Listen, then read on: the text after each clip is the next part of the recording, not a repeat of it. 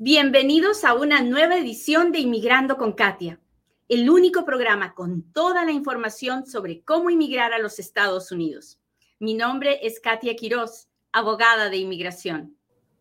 Les recuerdo que aquí aprendemos de todo un poquito y hoy día vamos a aprender acerca de la forma en que se mira una tarjeta de residencia, un permiso de trabajo y por qué ¿por qué cambian la forma en que se mira una de estas cosas cada cinco años? ¿Usted sabía que cada cinco años nos dan un nuevo diseño de Green Card y un nuevo diseño de permiso de trabajo? ¿Quién sabía que cada cinco años nos lo cambian? Levante la mano, levante la mano. Hola, buenos días, ¿cómo están? Hola, Chambache, ¿cómo estás? Hola Jorge, gracias por estar aquí. Gracias, gracias, gracias. Tengo que buscar lentes. ¿Pueden creer que creo que no he traído mis lentes? Ahí está Katia. Bueno, resulta que hace muchos, muchos, muchos años, estoy hablando de los ochentas y los principios de los noventas, las personas recibían una tarjeta de residencia para siempre. La tarjeta de residencia no tenía fecha de vencimiento. ¿Ok? Si usted algún día conoce a alguien que le diga mi tarjeta de residencia no se vence, es porque se la dieron hace muchísimos años. Bueno, luego de que vino la amnistía de los ochentas, se dieron cuenta que había mucha gente que se fabricaba una tarjeta de residencia y la, y la usaba. O sea, usaba una, una mica chueca, pues, ¿no? Y entonces el gobierno se puso las pilas y dijo, no, tenemos que ponerle a esta tarjeta de residencia, tenemos que ponerle a, cosas o aditivos para que no la puedan, no la puedan no la puedan copiar, no la puedan falsificar. A eso es lo que quiero decir, falsificar. Y entonces empezaron a ponerle que una huella por aquí, que una, un chip por acá. Y entonces así se fue complicando la historia. Y en los noventas, en los principios de los noventas, salieron y dijeron, se acabó la historia, la residencia ya no va a ser para toda la vida, ahora les vamos a dar una tarjeta de residencia cada 10 años. ¿Por qué cada 10 años? Porque cada 10 años nos obligamos a chequear si usted está vivo, uno. Dos, si usted está viviendo aquí, sigue siendo residente de los Estados Unidos. Y tres, nos aseguramos de darle un documento que no le puedan falsificar. ¿Hasta ahí estamos claros? Cuénteme si me está entendiendo, cuénteme si está aquí. Hola, hola, hola Yanita, ¿cómo estás? Hola, Azul 7, muchas gracias, orquídeas. Ay, pues a mí me fascinan las orquídeas, es, es mi flor favorita. Hola, hola, hello, Hisha, ¿cómo estás? Hola, buenos días, Leonardo. Hola, Víctor, gracias por las rosas. Muy bien. Entonces, esa es la historia de las residencias. Por eso es que las residencias ya no se dan, las tarjetas de residencia ya tienen una fecha de expiración y se deben renovar cada 10 años. Bueno, entonces luego salieron los permisos de trabajo y los permisos de trabajo igual, como se dieron cuenta que los falsificaban, empezaron a ponerle eh, cosas especiales a la tarjeta para que no se pueda falsificar. Ahora, entonces, la cambian, cambian el diseño cada cinco años. ¿Y por qué el diseño? Porque el diseño depende de todas estas cosas que les ponen a las tarjetas para que ah, no se puedan falsificar. Déjeme darle ejemplos. La tarjeta de residencia y la tarjeta del permiso de trabajo ah, tienen unos códigos de barras que los puede leer la oficina de inmigración. Tienen, así como las tarjetas de crédito tienen un chip ya visto, bueno, igualito los permisos de trabajo y las tarjetas de, eh, de residencia también tienen algo parecido Luego, la foto de, de la persona, del inmigrante, está puesta de una forma en que se, se puede ver por delante y por detrás. En fin, son varias cosas por las que un oficial de inmigración, un oficial de la patrulla fronteriza, un oficial de ICE, al ver la tarjeta puede saber si es una tarjeta válida o es un documento falso. Así que eso hace más fácil el trabajo para ellos y también lo protege a usted de que su documento no pueda ser falsificado, de que no le puedan robar su identidad. ¿Es malo que cambien el diseño cada cinco años? No, la verdad, ni es malo ni es bueno. Es la nuez, es lo que es. No tenemos, no nos afecta en nada.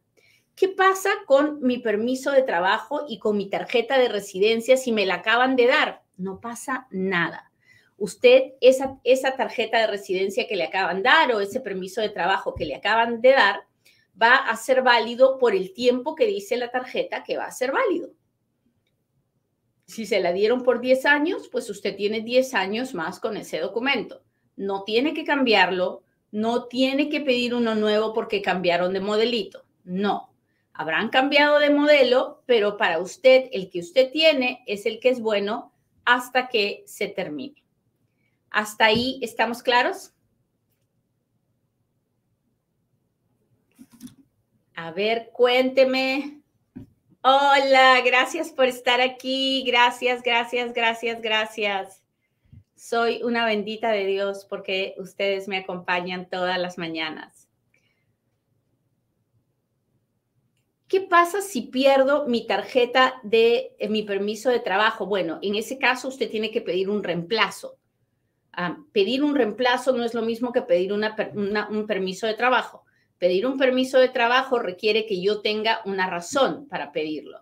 Tengo una visa de, trabajo, tengo una visa de inmigrante pendiente, tengo un proceso en la corte pendiente, en fin. Pedir un reemplazo es simplemente decir, el que me mandaste se perdió, me lo robaron, lo, se dañó, dame otro. es completamente diferente, es mucho más fácil el problema es que demora tanto tiempo hoy en día, porque demora siete, ocho meses que me den un permiso de trabajo. Y entonces, pues para la hora que me llega ya prácticamente estoy lista para pedir el siguiente, ¿no? Esa es, esa es la mayor frustración. Pero ah, pedir un reemplazo no es nada difícil. ¿Qué pasa si no, si no si se vence mi green card y no pido el reemplazo? ¿Pierdo la residencia? La respuesta es no hay muchas personas en los Estados Unidos que siguen siendo residentes aunque no tengan una tarjeta de residencia para probarlo. Lamentablemente, esto es algo que yo veo en la comunidad que no tiene, que no tiene una, un lugar fijo para vivir, ¿no?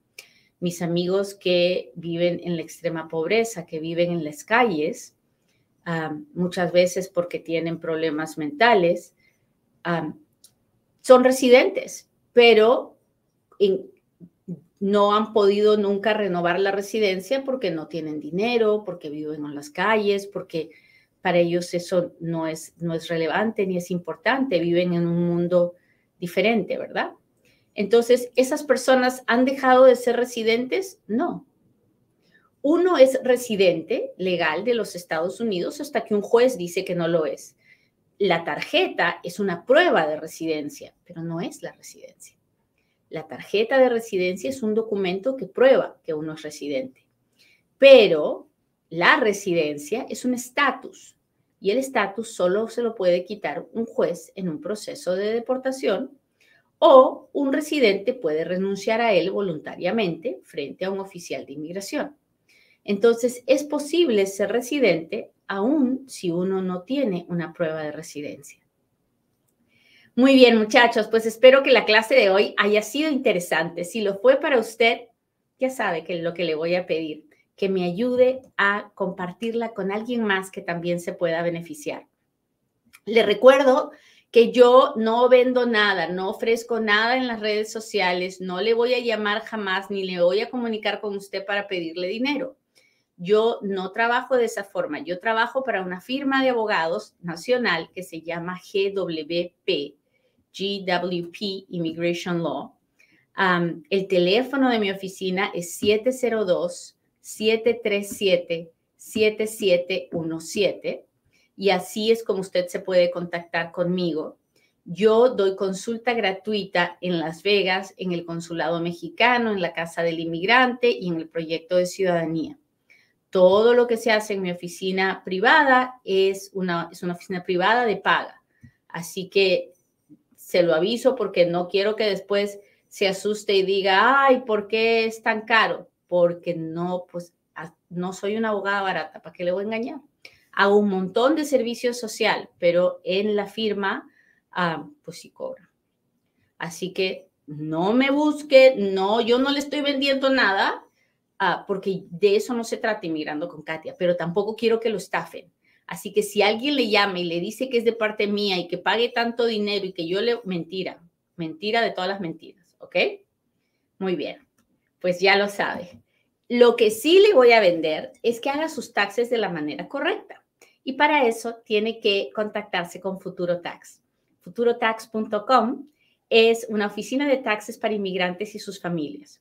Si usted hace sus taxes con nosotros, no solamente hace sus taxes, sino que mantiene una relación conmigo directamente, porque por ocho meses hay una reunión mensual con todos los clientes de Futuro Tax, donde los clientes de Futuro Tax pueden conversar conmigo y hacerme las preguntas que tengan.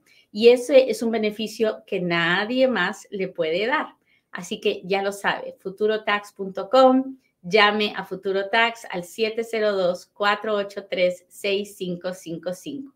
Ahora sí, hágame sus preguntas porque ahora es cuando Katia responde.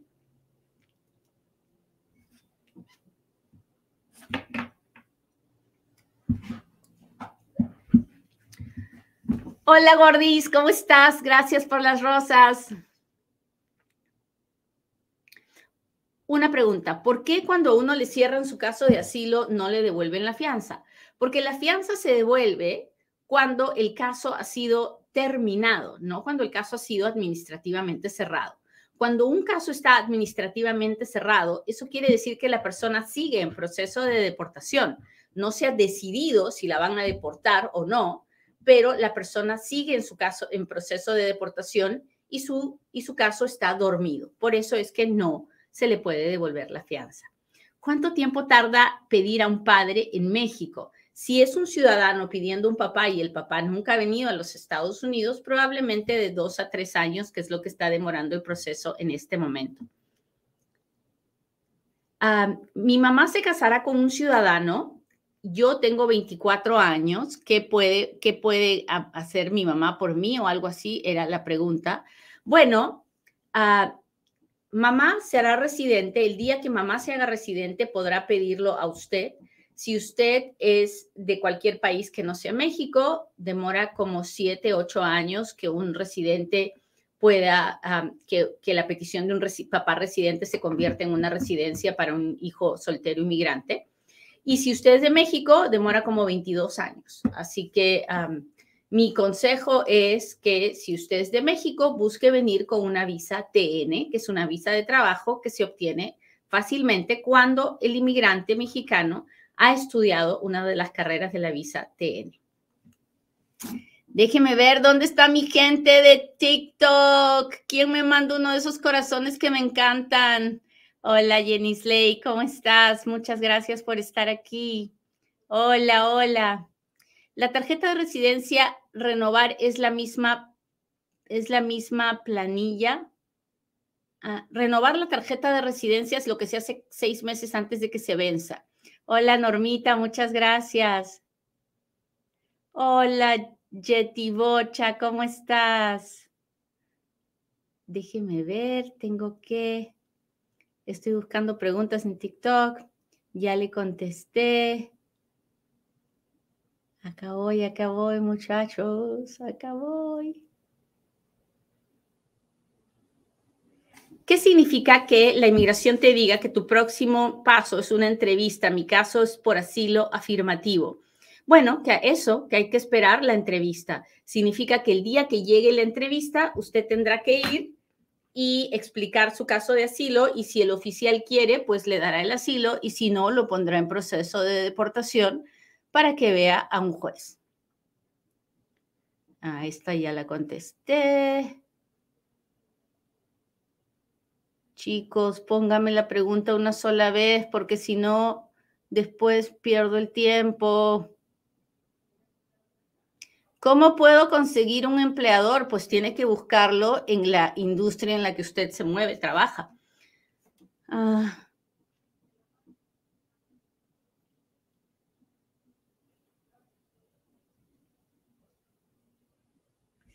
¿Se puede cerrar un caso de corte antes de la fecha de corte individual? Es el próximo año. Pues eso es algo que le tiene que decir su abogado, ¿no? Yo personalmente, pues cuando mi cliente no tiene un caso fuerte, definitivamente hago todo lo posible por cerrar ese caso, porque no quiero ver a mi cliente deportado, lo prefiero eh, en ese limbo que es tener un caso administrativamente cerrado antes que deportado. ¿Cuánto tiempo toma la respuesta del asilo? Uf, depende. Hay, ah, en este momento, hay personas que tienen un caso de asilo afirmativo por más de 6, 7 años esperando una cita para la entrevista. Ah, y hay personas que están en proceso de deportación en la corte que reciben una respuesta en seis meses, ocho meses. Así que no le podría decir, cada caso es especial y diferente. Ah, hola Luz, ¿cómo están? Gracias a todos por, por saludarme, por estar aquí, por, por escribirme.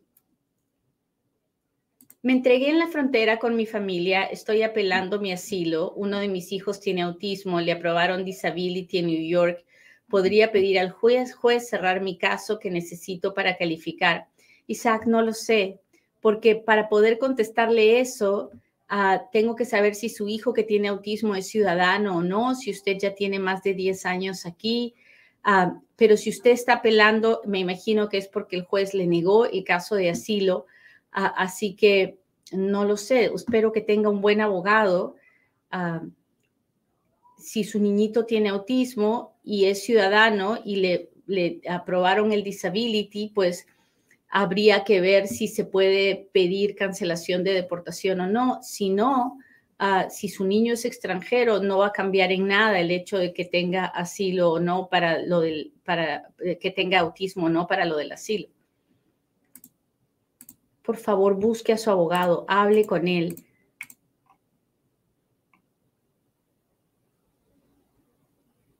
Hay nuevas noticias sobre DACA, estoy pendiente porque mi hijo, la de mi hijo, la petición de mi hijo quedó congelada. No, todavía no sabemos nada. En el momento que sepamos algo, le prometo que usted lo va a ver en, alguno de mis canales. Ah, Saludos, Lick. ¿Cómo mi marido y yo podemos ser residentes? Eh, somos residentes, ¿cómo podemos hacernos ciudadanos? Pues hay que tener cuatro años y nueve meses de residente. Hay que aplicar a la ciudadanía a través de la forma N400. Hay que tener cinco años de, bueno, cuatro años, nueve meses de buena conducta moral. Hay que haber vivido aquí la mitad del tiempo hay que hablar un poquito de inglés, leer y escribir un poquito. No, no perfecto, no no como un abogado definitivamente, un inglés básico, básico. ¿Qué pasa con un menor que no estudia y se va de donde su patrocinador? Bueno, pues le deseamos buena suerte y que Dios lo proteja, ¿no? Porque si está rebelde, pues lo más probable es que, es que tome decisiones inapropiadas, pero solo le podemos desear lo mejor el patrocinador no puede hacer mucho. Ah, si lo ha patrocinado por dos años, pues a los dos años se acabará su responsabilidad y el muchacho tendrá que vérselas por su cuenta. Y ah, si el patrocinador fue un patrocinador de residencia, pues tiene 10 años de responsabilidad y ahí pues hay, estará preocupado por, por ese tiempo. Ah, ojalá que el muchacho encuentre un trabajo y viva una vida sin con sus papeles sin, sin pedir ayudas públicas. Pero hasta ahí es todo lo que se puede hacer.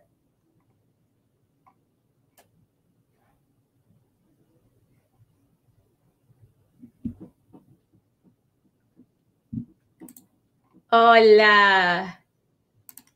Pedir una copia porque se me extravió, así es, hay que pedir una copia porque se extravió.